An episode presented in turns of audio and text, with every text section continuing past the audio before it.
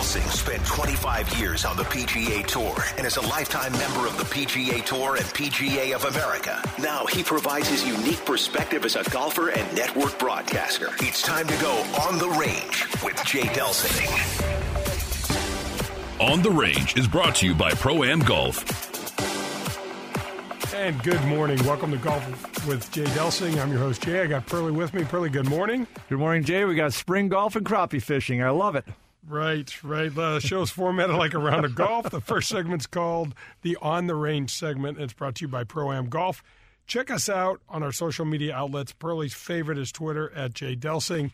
We've got Facebook as Golf with Jay Delsing and Jay Delsing Golf. LinkedIn is just Jay Delsing, and Instagram is. You'll have to go find that. You know, we joke about it kind of every every week, and you go through those things, and I get it, and you have to have them and stuff. I know. I have no idea on Twitter. I refuse to do Facebook. I think it's like evil.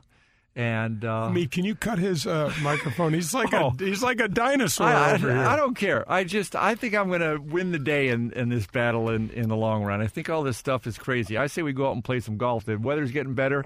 It's spring golf. It's a lot of fun, and it's time to start preparing to get your game ready for the summer. Pearl, we are doing a show right now. We're not fishing and we're not playing Oh, yeah, golf. we're fishing. It's- And you could actually do Twitter while you're on it. Meet. Will you give him some religion on this thing? You can do it all while you're on the course, while you're doing the show. That's the point. I don't want to do it on the course or while I'm doing the show. I want to do the show while I'm doing the show. I want to fish while I'm fishing. I want to play golf while I'm golfing. I don't want to Twitter while I'm. Let me turn his microphone. He said, "Get off my lawn, guy." I know, right? Can I get Youngsters, Oh my God! All right, wait a minute. Let's get back. Let's get back to the show. Uh, We've got a great one of my favorite, one of our favorite people Yes. in the entire world, Kay Cockerill, Yes. a fellow UCLA Bruin. She has been with the Golf Channel since its inception. And I've had a crush on her since uh, sophomore year of college. It's good. to Nobody cares but me, obviously, No, but I no. it's still there. No, and I don't think she does at all. Well, I know she does it. That's that's obviously the bigger sp- point going, but it's still I'm consistent. Yeah, you are consistent. And um, let's talk about spring golf a little bit. Toughest, I, my my when when I talk to people about this, hands down the toughest time of year to play. A because we live in this crazy weather place, the Midwest. Weather's completely unreliable. You never know what you're going to get. You'll get a 60 degree day and a you know, and it'll snow the next day. And the golf courses are just not in that great a shape yet. And there's always a bunch of rough, John, because the spring rains They can't cut it. grow the grass. The ground's soft. It's still cool-ish, so the ball's not going as far, and it can really be demeaning. It can really kind of suck away some of that uh, excitement that you had to get going. That's where I, that's where I wanted to go. I wanted everybody to think about their expectations because I'm as excited as you are to get out there. The weather is finally good.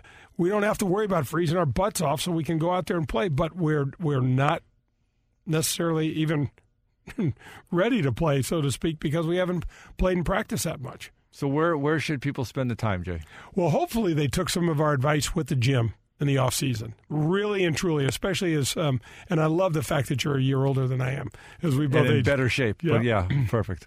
Yeah, that's a, that's uh, debatable, but um, we both do okay. We both do Yes, we okay. do. Um, but the where so where do you start? I mean, if you can lower your expectations and just be grateful that you're out playing for at least a couple weeks, at Mm-hmm. least a couple weeks. We gave some tips early in the year about what should I do when I get to the course. You know, because everybody runs from the car straight to the range. Meet, for example, hits 45 drivers and then goes He's to the ready first to go, baby. I'm ready. You know, we talked about, hey man, stop by the putting green. Yeah. Figure out where it is. Even if it's only, we said 15 minutes weeks ago, even if it's only two minutes, but get a sense for what that's like because you when when you get in that mode of crashing your driver because it's it's inevitably the hardest swing we make every day. It takes the most energy, effort, and coordination to swing that driver. But then you get on the putting green and go, wait a minute, now I need some touch and some feel. So run by that putting green a little bit. First and foremost, then get over and hit a couple wedges. Just get a feel for it. And instead of hitting 15 drivers, make it five. Yeah. And hit some other things, some mid irons and a little short, some short stuff. The short well. game is going to pay dividends for the whole year. The short game is going to be more consistent. I mean, a three foot putt in April is not going to be a whole lot different than a three foot putt in July August, etc. So you can kind of get that part of your game down, and the softness and the long rough and that kind of stuff. That stuff's going to kind of change anyway. So I, I like what you're saying. And still, then- still get yourself some of the fundamentals and be ready for those conditions that kind of suck out some of the excitement Yeah, for you. make it it's hard. tough. Look at there, Yeah. it's hard. But but the other thing is is here's a mental tip: clear that mind. You've had all this time to watch the Golf Channel, to read all the mags and everything, and clear your mind. Take one swing thought to the range, to the chipping area, whatever it is, not 45. And after you hit two bad ones in a row, don't throw it out the window. Stay with it. Absolutely. Yeah, that's the most important part that I can uh, that I can tell you. That um, ah, it's just such a fun time of year to see all the stuff blooming and. and we get back with get people that you may not have seen. You know, sometimes we've got guys we hang out with playing golf. We might not see them the rest of the year. So we're kind of getting back with uh, with folks that way, kind of uh, locking in there, seeing what other plans and what is going on with the course, how the course did make it through the winter. Uh, there's a whole lot going on, and again, a little crappie fishing on the side. You want to pay attention to that. Yeah, that's right. Got to wet a line. Um, all right, so that's going to do it for the on the range segment. Um, come back because we're going to have this interview with Kay Cockerill. And don't forget about my friends at Donahue Painting and Refinishing. If you need some work on your home, the exterior, the interior, whatever it is, we're talking about high quality, great people that will make your house beautiful. So go to DonahuePainting.com. This is Dan McLaughlin, TV voice of the Cardinals. St. Louis is one of the best sports cities in the country. We also have a tremendous history of supporting professional golf. We're excited to bring professional golf back to St. Louis with the inaugural Ascension Charity Classic, September 28th through October 4th at beautiful Norwood Hills Country Club. Legends like Ernie Els, Fred Couples, Jim Furyk, Steve Stricker, and many more will be in St. Louis. For tickets and sponsorship information, head to ascensioncharityclassic.com. That's ascensioncharityclassic.com. Are you tired of forking out the big money, all those dollars on golf balls? Well, we finally have an option for you. Let us introduce you to Sniper Brand Golf Balls. This brand new product is a Surlyn covered ball that is just great to play. It's long off the driver, it's accurate with the irons, and importantly, it's soft around the green. And you know what the best part is? It's just $23.99 for a dozen. That's right, $23.99, and a portion of every sale goes back to a military or law enforcement agency. Find Sniper Brand online at thesniperbrand.com. Plus, you can follow them on Facebook, Instagram, and check out their entire line of golf products on their website, thesniperbrand.com. And don't forget to check out the Sniper Brand logo. You're going to love it. I want to take a minute to tell you about a law firm that has been with me since the inception of the show. I'm talking about Doster, Ullum, and Boyle. The firm was started in 2015 by Mike Doster, Jess Ullum, and John Boyle. These are three veterans of the St. Louis real estate, banking, commercial, and corporate legal landscape. The firm has talented additional roster of professionals with decades of experience to help you achieve your goals in whatever situation you find yourself in. The firm was founded on the shared goals that success has to be measured by client and community satisfaction, not just profits for the partners. These guys are involved in the community, they live in the community, and they care about the community. Since its founding in 2015, Doster Ullum and Boyle have been involved in real estate, business, and corporate transactions with over a billion dollars in combined value. Their areas of practice will overlap, and the firm's attorneys will take their time to get to know you and your situation so that they can guide you and point you in the direction that you need to go. Doster Ullum and Boyle, extraordinary talent, ordinary people. The choice of a lawyer is an important decision and should not be based solely upon advertisements. We're all experiencing very trying times right now, but hopefully we can reflect a little bit on the things that matter the most to us, like family and community. At St. Louis Bank, we want to wish you and your family safety and good health. We're a part of this community and we are all in this together. In such uncertain financial times, you've probably never needed your bank to step up and support you more. We know, we hear you, and we are here for you. Our banking experts are doing everything they can to help. We're offering a skip a payment to all consumer accounts for mortgage loans and home equity line of credits. We're offering payment modifications with up to a six month deferral. Our commercial and SBA loans will be handled on a case by case basis to provide the best relief for each unique situation. We understand that communication and speed are essential during this critical time. Get in touch with your commercial banking officer to take advantage of this program. If you'd like to speak with us, you can call 314 851 6200. We are going to move through this hardship and we're going to do it together. St. Louis Bank, here for you when you need us today and in brighter days ahead. Grab your clubs. We're heading to the front nine on Golf with Jay Delsing. The Front Nine is brought to you by the Ascension Charity Golf Classic. Welcome back. This is Golf with Jay Delsing. Jay and John are here, and um, we are going to the front nine. Um, we've got to give a shout out to Whitmoor Country Club for sponsoring the show. They've been a great partner of mine. There's 90 holes of golf at Whitmoor. You get to play the 36 that are at uh, the Whitmoor Country Club facility. You also get access to the Missouri Bluffs the Links of Dardenne, and the Golf Club of Wentzville. Remember, no cart fees, no assessments, no food and beverage minimums at all at Whitmoor. They have a 24 hour fitness center, a large pool complex, three tennis courts, year round social calendar out there is rocking. The Christmas and holiday parties are legendary. It's a family friendly atmosphere and lots to do for your children. There's junior golf, junior tennis, swim teams are available. Uh, you got to go by and see my buddy Bummer in the golf shop. Uh, they run all sorts of cool stuff for their their members. Uh, they have golf leagues and skins games and members tournaments, couples events. They're available all year round. And then one thing they're doing at Whitmoor that's really popular around the country, even, is this kids club where you can drop your children off. You and your significant other can go get a drink and go play some golf. The kids are with other children and well looked after.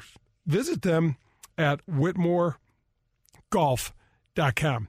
We're going to our interview with Kay Cockerill. Kay has uh, been with the Golf Channel for as long as the Golf Channel's been around for 25 years. She is uh, a former All American at UCLA, uh, a Bruin, and uh, just a really, really uh, terrific person. We were formally walking the campus together uh, several decades ago, but we'll always share the, the Bruin blood. Yeah, absolutely. Well, um, you know, I, I look at your resume and I look at the things you've done, and you've done some some really awesome things. And I know you know part of of your gig now is growing the game, but let's just talk about UCLA and some of your amateur career. Um, you started at, you you got to UCLA in '83. Yeah, and, and you know a lot of people don't realize, and and I, I tell this story especially to young young kids, specifically young women, uh, junior golfers, or even those that are in college golf, because it's a pretty inspirational story that I actually walked on the team at UCLA. I I didn't get serious about golf till I was 15, almost 16. I played a variety of sports and and just sort of like a lot of kids do, but I did it a little bit later, whittled it down to golf and decided that I really wanted to play that sport. But by then, I, all I was doing was playing NorCal junior golf part of the NCGA junior golf. Didn't travel anywhere, so I wasn't on the radar, but I was a good student. I visited UCLA on my own, fell in love with the campus, met the coach up up at Stanford when she had the team up there for a tournament announced that I was going to try out for the team, and she said, "Okay." and Jackie Steinman, who who who was the first coach at UCLA, she did a great job, just you know, sending me information. Well, here's tryout dates. I'll help you get into the dorms, and and uh, I made the team. I walked on and made the team. Yeah, and, and I'll say uh, you had quite a career at UCLA um, and in, in amateur golf. You're a two time All American. You're also an academic All American you are the only uh, woman golfer in the UCLA Hall of Fame, and how what a cool place to hang out with the UCLA Sports Hall of Fame. Yeah, I'm very, I'm really proud of that. Um, obviously, you know, I I grew a lot while I was while I was at UCLA, and I just love the environment. I love the fact we played so many different courses like Brentwood, Hillcrest, Bel Air, Riviera. I felt like for each of the afternoons that we had those golf courses, I was a member at the course and I was highly motivated to just practice and play. And remember when we went to the IM field and just shagged our own balls? I mean, that's kind of a lost art today is going out and just hitting your own balls and pacing off the distance and seeing what your spray pattern was. And big part of that, you know, practicing with the guys, you guys on the team, trying to keep up with you all. And and I really grew as a player. And um, you know, culminating with with uh, my senior year.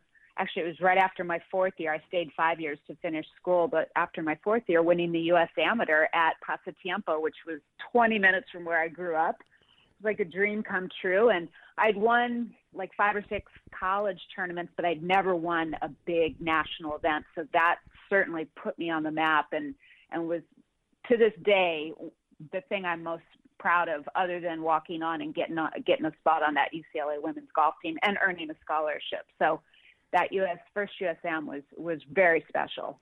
And Helke, you you liked it so much you just went ahead and won it again the following year at Rhode Island Country Club.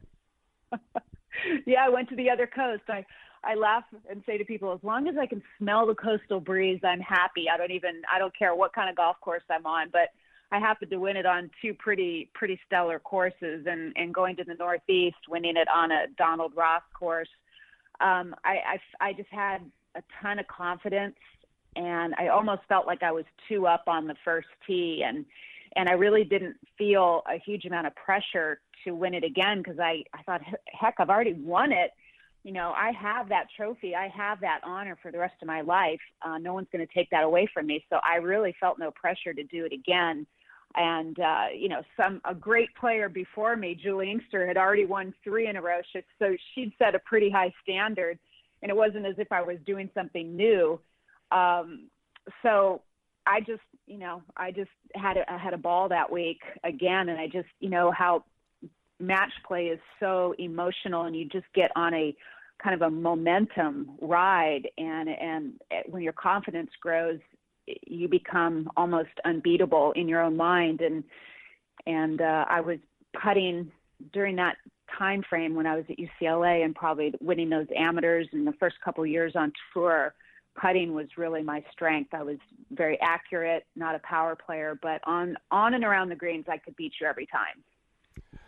You know, Kay, talk a little bit about winning champ these two major championships. And by the way, not many people have seen what the women's U.S. Amateur Trophy looks like, but I haven't. It is spectacular. They need to Google that right away because it is a beautiful trophy.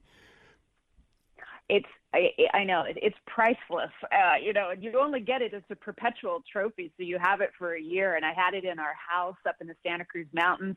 I had it down at UCLA for a while in the Hall of Fame. I had it at La Rinconada, which was the club where I first worked at and then earned a, a junior membership and, and played and practiced at. It was in Los Gatos. So uh, it was neat to be able to share that with, with people that were a big part of my growth in the game. You know, Kay, as a player, how cool is it to win on these? These uh, you won on uh, Pasatiempo is kind of a hidden gem. Um, at least in my opinion, it's an Alister MacKenzie uh, golf course, and it is just spectacular. And then to go win on, on at Rhode Island Country Club, a, a Donald Ross uh, design. It's really important as a player to win on these type of courses, isn't it? Well, sure, and and I think most anybody who has a USGA championship more than likely has has won it, um, or has if they've competed in a USGA championship have competed on some of the best courses in the United States, and and that's what makes winning a USGA championship so important. And um, yeah, like I mean, that at Pasatiempo, that was amazing because honestly, I had I'd yet to qualify for match play in the U.S. Amateur. I'd played twice before, didn't make it to match play. So my only goal was get to match play, and I had played Pasatiempo quite a bit the the months pr- preceding the championship because I those greens out there are some of the toughest around, and I knew that I had had an opportunity to get out there and just really feel like I I knew that golf course like the back of my hand, and there's a lot of strategy that's required with playing that course, and you just can't go and overpower it. You have to you have to play to the right spots, and uh, that was a huge advantage. Plus, I had family and friends out there, so again, it was like that momentum thing. I hey, I made match play. Hey, I won my first match. I won another match, and and it was grueling. But I have to say that every single morning, this was probably the first time in my life I really truly felt this way. I couldn't wait to get up and see what the day brought. And if you could just bottle and capture that kind of feeling, you know, it, it, it's it's it's something you could sell for a million dollars, you know, because it, it puts you in the right frame of mind where you're going to the course and just saying, hey, let's see what the course can bring me. Let's see what I have today, and let's see if I can beat this opponent. And and it was just a magical week, a magical uh, time in my life, and and one that really propelled me probably to have the confidence to go forward and think about a professional career. Because before that honestly i just i just wanted to go to ucla get on the golf team and graduate. And it wasn't until my senior year and and winning this us amateur that i even thought about turning pro. You know kay it's really interesting. We've i had bob rotella on last week and um, the the the mindset and the the the the importance of having your mind on your side is just I mean, you can't overestimate it. You can't you can't judge it enough, can you? No, no, you can't. And and I I struggled as a pro. I mean, I know you had your ups and downs as well, and it's it's not easy. And for me, I think I just don't know if I was ever really professional material in terms of the fact that for me the game what I loved about golf and, and playing amateur golf, junior amateur college golf, and playing on some of the teams that you get to play on um, either in college or for amateur golf was that it was a, a hobby and a sport, something that I loved to do, and, and and I wanted to see how good I could become.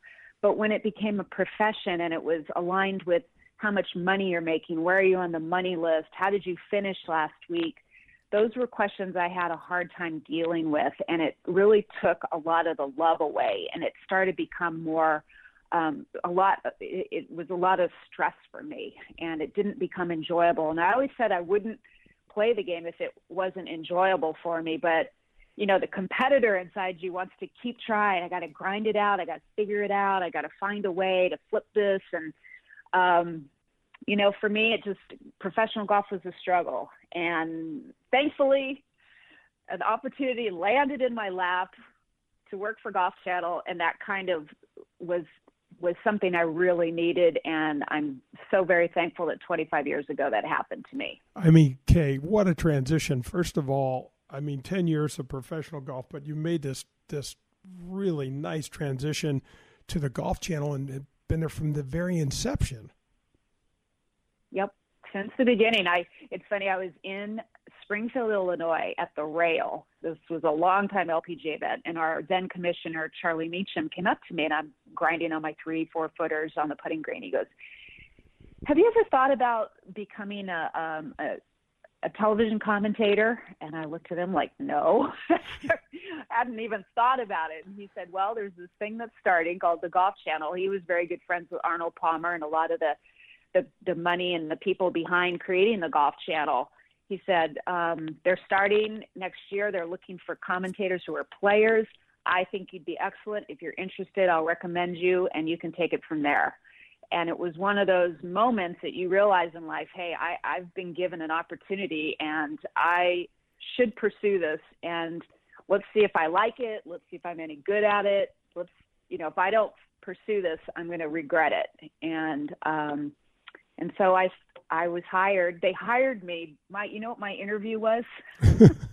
Playing nine holes of golf at Metro West in Orlando with three executives, and I was so relieved. I thought I was going to have to go into a studio and put a microphone, uh, on, you know, headset on and a microphone, and I would have choked big time. But no, we were out on the golf course in my office, and I was relaxed and glib and funny. And I think they just wanted to make sure I, you know, looked decent. I could complete a sentence, and and basically they hired me. You know, Kay, one of the things that we have so much in common is we both really love the social aspect of the game, right? The the the way the game just we can take this awesome game that we both love and use it in other parts of our lives. And when you associate money with that, it turns it into an, a completely different animal. And for you exactly. to be able to go out and let your clubs do the talking, let your game be outside, like you said, be in your office, that's a big deal.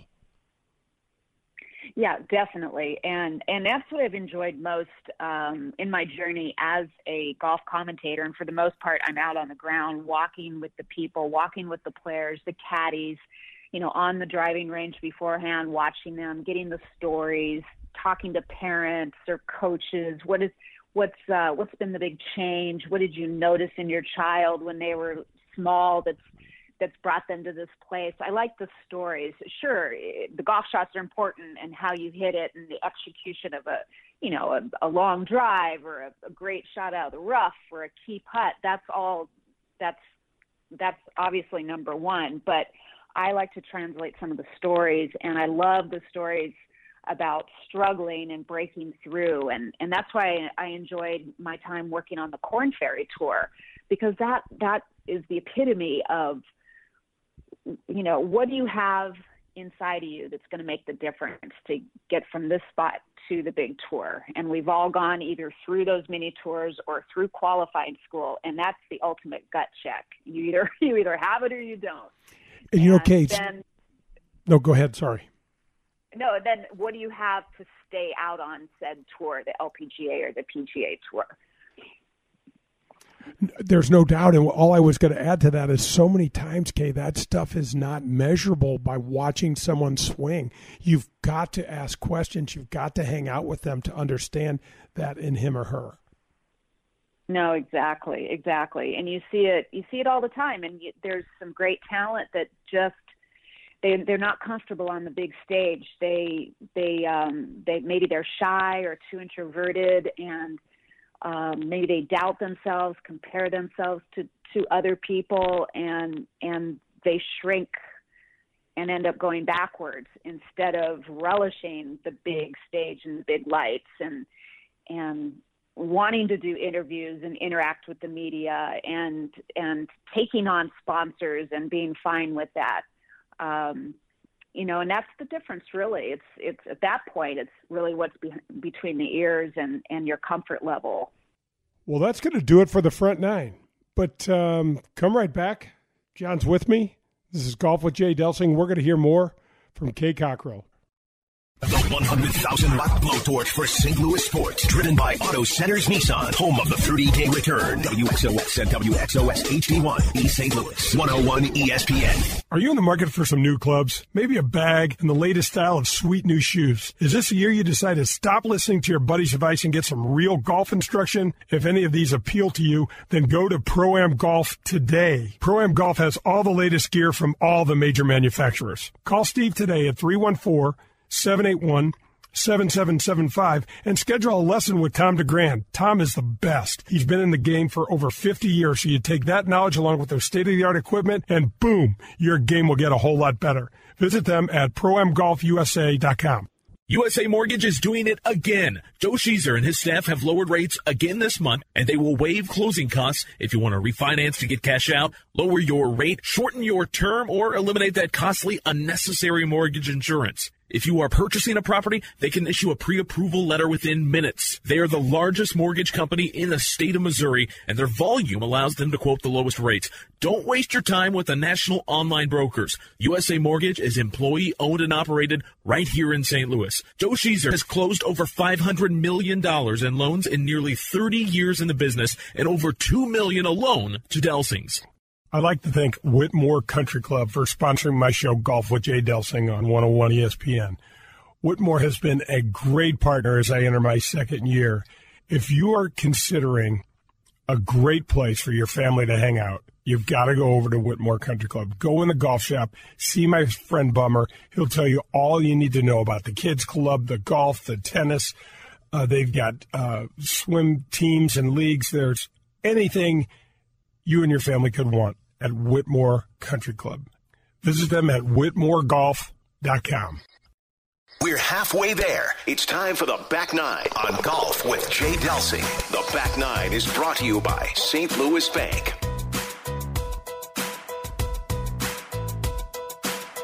Welcome back. It's Golf with Jay Delsing. Jay and John are here, and uh, we're on the Back Nine.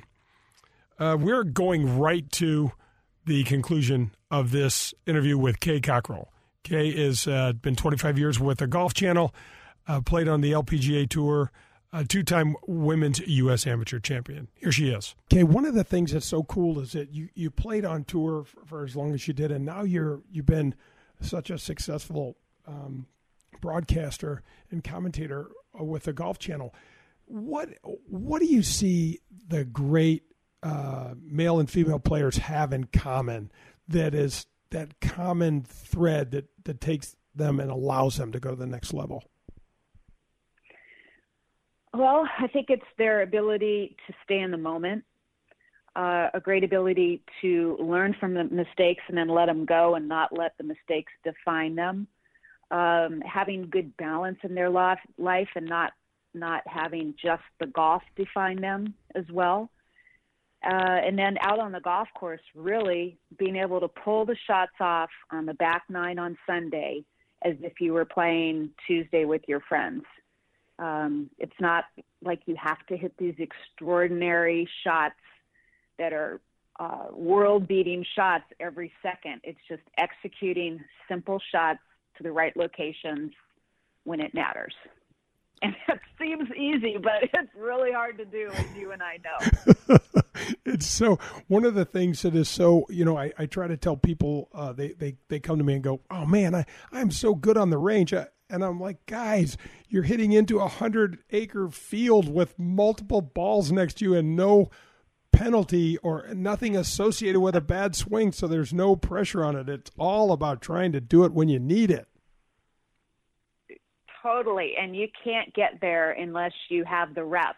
And, um, you know, I'll relate a relatively new story. Two years ago, the USGA finally created the inaugural women's senior U.S. Open, and I was exempt for it.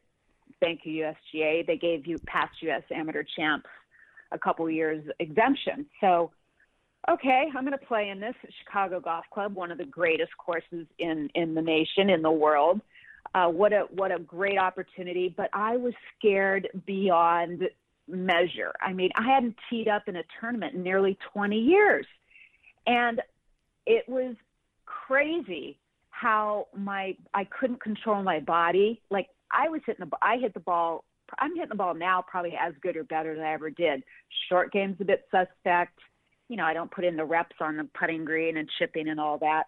But when I was out there competing, I was such a ball of anxiety and excitement, and I was hitting it far. I couldn't control the distances. My adrenaline was through the roof.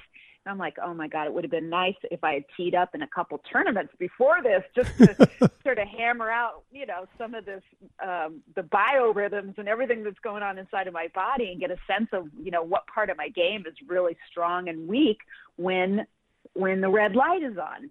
You know, and that's what I tell everybody. And you have to get out in competition to know what your strengths and weaknesses are. And you don't know that for sure until you have to execute a shot. And then you realize, oh, 30 yard pitch shots, I definitely need to work on those. Or three foot putts, I need to hammer those, you know, because they don't they don't give them to you in USGA events. You got to hole everything out, right? And uh, if you're like me and you're playing with your buddies at home, you're you're not holing everything out with regularity, and and that becomes a foreign concept. It really does. I can remember my first time playing in the AT and T tournament. I got paired with uh, Tommy John, and um, he actually wasn't my partner, but it was in the group. And his he and his partner were moving up the leaderboard, and all of a sudden, he hit a wall. And and here's a guy, you know, has this famous surgery named after his arm, and he was able to get out professional yep. hitters in the MLB throwing no more than 82 miles an hour. Yet he could not come close to holding a two or three foot putt under this kind of pressure because his comfort zone this was this was nowhere near his comfort zone. And i think as a player you've got to get into those situations almost muck them up a little bit to figure yourself out because you really don't know how you're going to handle them. No you have to play at least you have to play at home uh, where it counts, where you're playing for some money or you're playing against, you know, somebody for dinner or you've got a match play situation where the heat is on, because that's when you you discover what you can and can't pull off, and that's that's so important. And the other thing that people just don't realize is the professional golfers and high competitive players, you train day in and day out to to concentrate for four to five plus hours a day. And I don't know if you, you know, my attention span is not what it used to be. And I start checking out. And that's something that you just, you train yourself to be focused or at least to go in and out of focus uh, in between shots. And, you know, you, you watch Tiger Woods. There's nobody hardly ever in the game. Maybe Jack Nicklaus and he come to my mind. Nancy Lopez on the women's side, who completely 110% focus, probably Annika Sorenstam too, on every single shot that they set up to, to hit. Now they they're humans and they may not execute it perfectly, but there's no doubt that they don't go into every single shot completely committed and completely focused. And that is a habit that you have to learn and ingrain into your into your mind and your body. And that takes training. Yeah, there's no question. Kay, who was the best player you ever played with? Who's the best woman professional golfer you ever played with? Well, I was fortunate to play with quite a few when I was first out on tour. I played with Pat Bradley and Betsy King and Meg Mallon and and Beth Daniel, Juli Inkster. They were all my contemporaries, just a little bit older than me, and I learned under them and watched them. And they were all amazing. And they were the last sort of, you know, Patty Sheehan bastion of, of great American women golfers. And then um, because of the international growth of this game, the the American players have sort of been overshadowed by these great foreign players. And I watched Annika Sorenstam and Karrie Webb play at their best, and then Se Ri Pak, who came from Korea and just lit the world on fire and created this whole wave of of Asian players, first South Korean and then Asian players to come. And since then, it's just been, you know, every era has their greats, and it's so hard to compete or compare eras because everything the players are now out there doing is because of the foundation laid by everyone for the last 20, 30, 40, 50, 60 plus years. And you just can't you can't compare. But everyone at their you know, our current era is every bit as good as the as the past era. Um, and they all have similarities it seems like more players have better swings and they come out ready to play at a younger age than they used to, but that's because they're taught better younger and they have better exercise programs and all of that. The only negative I see with the current players, both men and women, is they seem there can be a bit of they're more robotic like and they just don't seem to interact with fans as well as the old school players did. I don't think there's as much personality and and more multi-dimensional facets to the modern player. They're a little more single-minded and one-dimensional, which is great on the golf course, but it doesn't give you a whole lot, you know, of, of banter in and around just golf. You know, Kay, that's where I wanted to go next because the LPGA is growing and doing some great stuff. The women's game is improving and getting well. It's always been great, but it's really amazing with some of the um, the new stars that are playing. Do you think the Se Ri Pak kind of opening the door for the South Koreans has been good for the U.S. Tour, for good for the game? I know that's a pro and a, there's a lot of pros and cons, but I want to get your take on that. Well, I I think it's it's great for the game because the goal was to grow the game worldwide. Um, that's what the LPGA and the PGA Tour have wanted. That's what the ruling bodies, the USGA, the R&A, have wanted. Um, even Augusta and, and the work that they've done. That is the goal. We reintroduced golf back into the Olympics. It's now a worldwide accepted sport, and that was the goal. And with that goal, you're opening up all these countries to golf that never never played golf before. India, you know, Taiwan. When I was in um, college, we went on an Asian tour, and there was hardly any players over there playing. I mean, they loved the game, but they didn't have proper programs to really grow and and get kids introduced. China now, in the next 10 years, is probably going to be introducing thousands of players, more thousands more players to the game no, it's not good for American women's golf right now because they're being overshadowed and they need to be stronger. And they need more winners. But it's not bad for golf. And I just think it's it's a, there's a little bit of lag time now, and and the women are just going to have to dig deeper in the United States. Um, they've been outmatched and outplayed, and I don't think there's been an American Rookie of the Year since Paula Creamer in 2005 it's been, um, you know, players from Europe and Australia and Asia. Um, so the women have to up their game, but I'm never going to say it's bad bad for the game because you have more people playing, you have more great women and men playing from all over the world, and that's a positive. But it is tough for the U.S. LPGA fan because they're not seeing the Americans win enough. Yeah, I think it's it's true, isn't it? When when you look at the the NBA and and how the dream team won with Michael Jordan and uh, Magic Johnson and Larry Bird and all those Hall of Fame guys went over and played in the Olympics back in the '80s. You know, Kay, I think I think the last article I read is like 35 percent of all NBA players now come from Europe. And there's a similarity there. You know, those young kids and those dads and moms watched those great players play the great game of basketball and they introduced it to their sons and daughters. And I think that's what Se Ri Pak did. And I'm with you too. It's it's not necessarily great or easier to market the LPGA tour right now because of the language and some of the cultural barriers, but man is it great golf. Yeah, and and they're playing all over the world too, and that that's tougher on the young American players that come out to play. It used to be there was only a small handful of overseas events towards the end of the year, but now, um, you know, right now the players are getting ready to go on an Asian swing. There's like five tournaments over there. They they go to Australia and then go to go over all over Asia before they come back to the United States and it is a good thing for the tour and it's a great thing for for um for golf. And golf channel we don't send commentators and producers over there but we get the european asian feed and then we show those uh those tournaments. So at least people get to tune in and and watch and they get to see some pretty exotic dramatic golf courses from different parts of the world.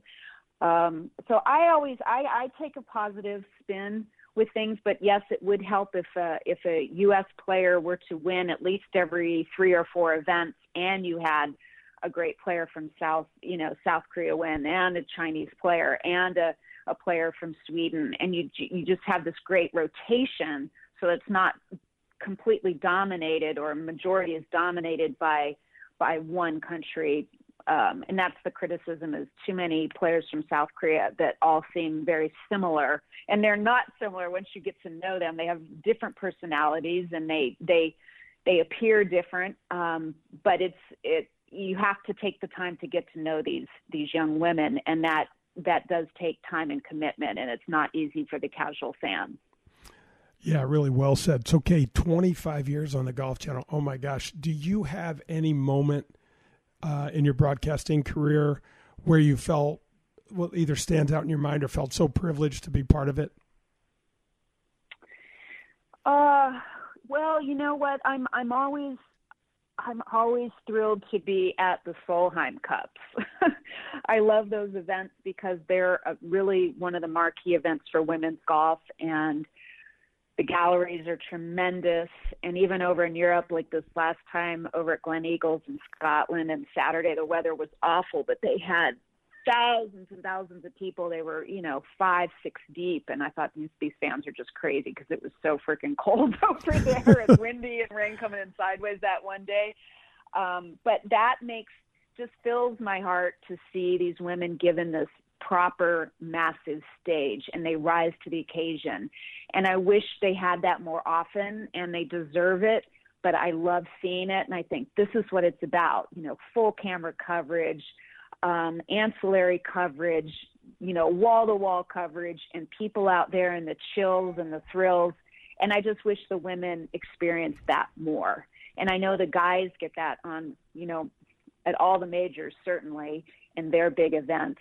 Um, they still have some events where they have trouble drawing some crowds, like, um, but in general, they they don't have the same the same issues that the women have with you know just having to try to market more and more and keep convincing people to come out. Because once they do come out and watch the women play they realize wow these women can really hit it. I mean they don't know how far they hit it and how good they are until they see it in person yeah, um, there's no but question. yeah, you know, and then just just things like you know, I think of I worked a lot of the nationwide, well, formerly nationwide, now Korn Ferry, um, qualifying. You know, the final the final events where the guys either get or don't get their card by you know a dollar fifty two you know and Right. the tears and the elation and the gut wrenching moments i remember interviewing um bubba and he was on the bubble and he was in and he was out he finished early and posted a good number and he was on that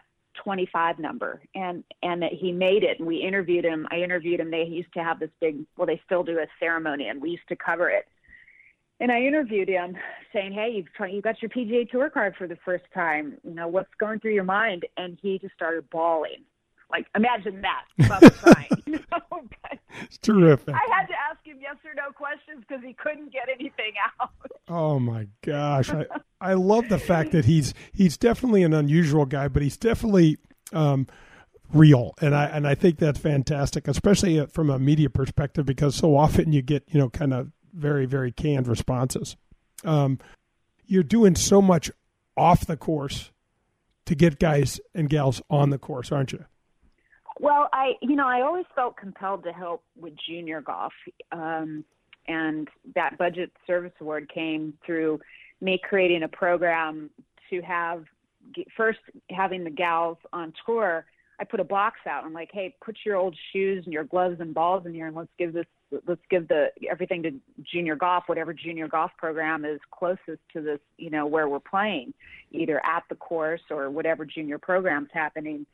Um, and then I helped out with um, an urban youth program, which was the predecessor really to the First Tee program. It was for underprivileged minority kids.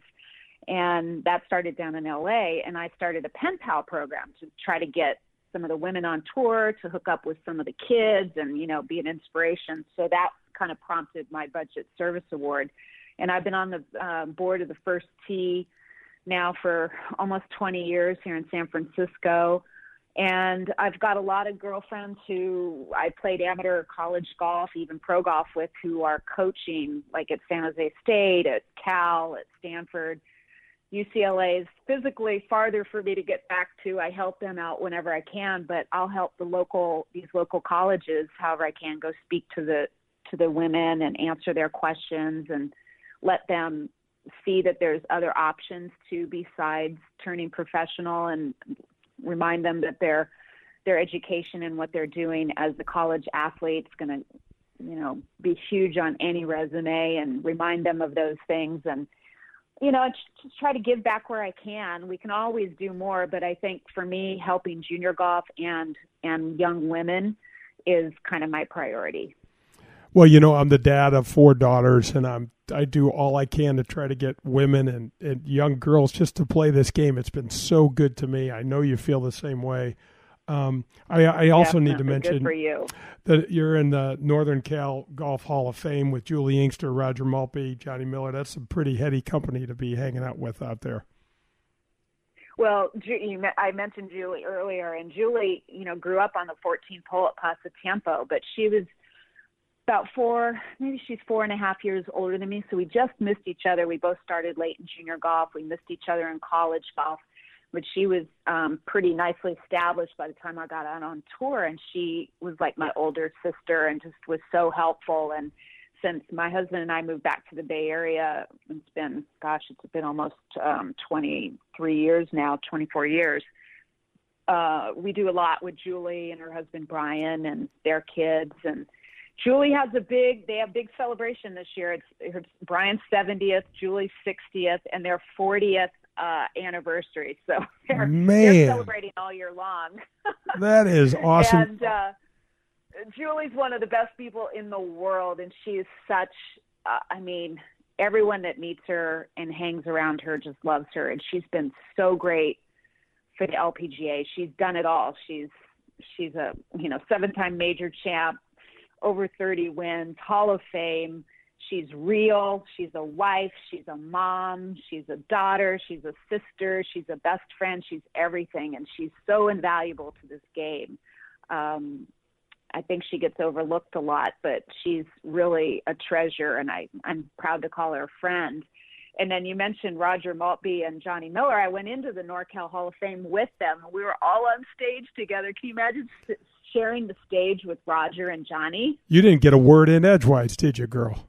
I well, I I was happy to just sit there and listen to their stories, honestly. But it that was a little intimidating. But I I, I held my own, and and they were true gentlemen. We actually all talked together. It was really kind of like a forum, and and we just we talked about everything under the sun. And and those two those two gentlemen have been been great mentors to me as well, particularly in the TV world because I've worked quite a few NBC events with them over the years. So. Um, yeah, that was a special moment indeed. We I've had Juli on the on the show and I've had cocktails with Juli and she is I, I totally agree. She's one of the, the neatest, most genuine people I've ever met and I'm so much better off to know her. And I feel the same way about you. I congratulations. 25 years on the Golf Channel. Okay, I still can't. I've got that written in my notes. I still can't believe it. And all of your awards and everything. And I really appreciate you coming on the show. Well, Jay, anytime. It's always good to talk to you and, and reconnect. We should we should chat more often. It's like you say. It's like, wait, how many years has it been since we've seen each other? It right. seems like it was just a couple years ago. All right, that's going to wrap up not only the interview with Kay Cockerill, but that's going to wrap up the back nine. Stay with us. John and I are going to break down that interview. Uh, we'll be right back with the 19th hole.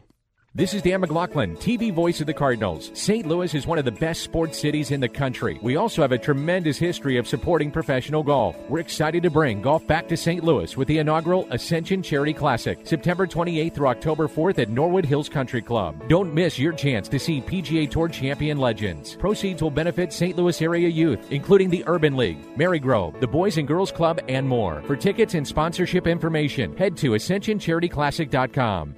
For the last 48 years, Pro Am Golf has been providing outstanding customer service to the greater St. Louis area for all of our golf needs. From top of the line equipment to full service club repair lessons and instructions. They now have their own retail outlet as well as state of the art computers, cameras, and things to customize all of your personal club fitting needs. Pro Am Golf carries all the major brands. They also have the latest fashion trends from Puma Golf. Whatever your needs, Pro Am Golf will meet them and have the best customer service in the industry. Call us at 314 781 7775 or find us at proamgolfusa.com. USA Mortgage is doing it again. Joe Sheezer and his staff have lowered rates again this month, and they will waive closing costs if you want to refinance to get cash out, lower your rate, shorten your term, or eliminate that costly, unnecessary mortgage insurance. If you are purchasing a property, they can issue a pre-approval letter within minutes. They are the largest mortgage company in the state of Missouri, and their volume allows them to quote the lowest rates. Don't waste your time with the national online brokers.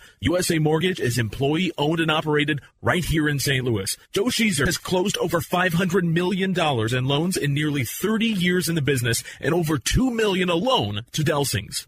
I want to thank Donahue Painting and Refinishing for supporting the show. When I was out playing golf, in my mind, I would see a picture that I wanted, and I'd try to hit the shot the way it was painted in my mind. The way you see your home is what Donahue Painting and Refinishing can make your home look like. Grab your friends, a cold one, and pull up a chair. We're on to the 19th hole on golf with Jay Delsing. The 19th hole is brought to you by Sniper Brand Golf. Welcome back. It's Golf with Jay Delsing.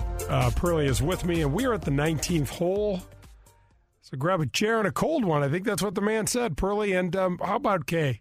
She is, um, first of all, a terrific lady. You and I both have a ton of respect for her. Um, the fact that she walked on to the UCLA golf team, did you have any idea? I didn't know that story. That um, there was so much good stuff in that interview. Again, like you said, because we're both fans. Uh, but that might have been my favorite story of the whole darn thing. And I think it kind of speaks to who the heck she is, because what a what a way to start right off the bat there. Well, yeah, and I mean, you know what what I loved is how um, how honest she was about when she turned pro, how she just it it changed things for her, and I can I can even relate to that. I I liked it a lot more than she did, so I hung in there a lot more than she did, but. Um, I can remember where just feeling so different because there was money involved now. Absolutely. It, it, plus the lifestyle, plus the level of commitment, plus all of those things. Uh, I think we fall in love with golf in different ways. And you know, I can relate. It's it's been hard for me to kind of regain my love for the game after quitting competition. Just to go out and just kind of play, even for a couple dollars, just doesn't do much. It was always high school. I want to go play college. College. I want to go play pro. Pro. I'm trying to make the tour. and so it just took on a different thing. And uh, it was so cool that she realized kind of early on, you know, this tour thing isn't for me, but she loved the game and she's proven that and, and just been involved in it in a different way. Well, and she does so much for the game off the course, and then she she just I love the way she described the Golf Channel. This Yeah. this opportunity fell into my lap. She said. Yeah. Well, you and I we were told uh, a couple shows ago our first uh, uh, episode with not Golf Channel but ESPN on golf. That was kind of the beginning when people were starting to pay, play atten- pay attention to other than tour golf stuff. It was just kind of neat. It, was, it seems like so. It was a long time ago. Yeah, it was a long time She was ago. the beginning of that. What were your thoughts when Golf Channel first came on? Do you remember? I was yeah, so I absolutely remember, and I knew that AP, you know, Arnold Palmer, the king, was was the driving force behind it, and Wouldn't I have thought, happened if he wasn't there. No question about it. No question about it. That that the struggles early on uh, needed someone like Arnold Palmer to give it the the substance and the staying power. So you, Kay, Arnold Palmer. I mean, one of the many things you guys have in common is you guys all want to grow the game. Kay talked about that with the different groups she works with. She's on the first tee. I didn't know that for twenty something years yeah, in now. San Francisco. Some of the things that she did were kind of precursors to uh, to first tee. So how much she's given back to the game. Obviously, you know Arnold didn't need to do that for the finances, and I think it cost him a bundle for a heck of a long time. Maybe I'm not sure if he ever got right with it, but if it wasn't for guys like you and and her and and uh, and the King, uh, there would just be less less of the golf out there. Well, so nice to throw me in anything mentioned with the king and someone you know that we both feel so fondly about, like Kay Cockerill. But um, you know, when the Golf Channel first came out, um, I don't know, it was it was just odd. You know, twenty four hours of straight golf. It just was. You know, and and I'm an odd. Well, I'm an odd guy, period. But I'm uh, odd when it comes to the golf stuff because I am not one of those people until we got this show. I am so much more plugged into this than I ever was before. And it first started when I got the opportunity to work for Fox because I realized when I was playing, I mean, I was just focused on my stuff. I wasn't incredibly historical, uh, you know, in, uh, historically inclined to look at things. And, and I'm, you know, that that's, that just really isn't, wasn't my thing.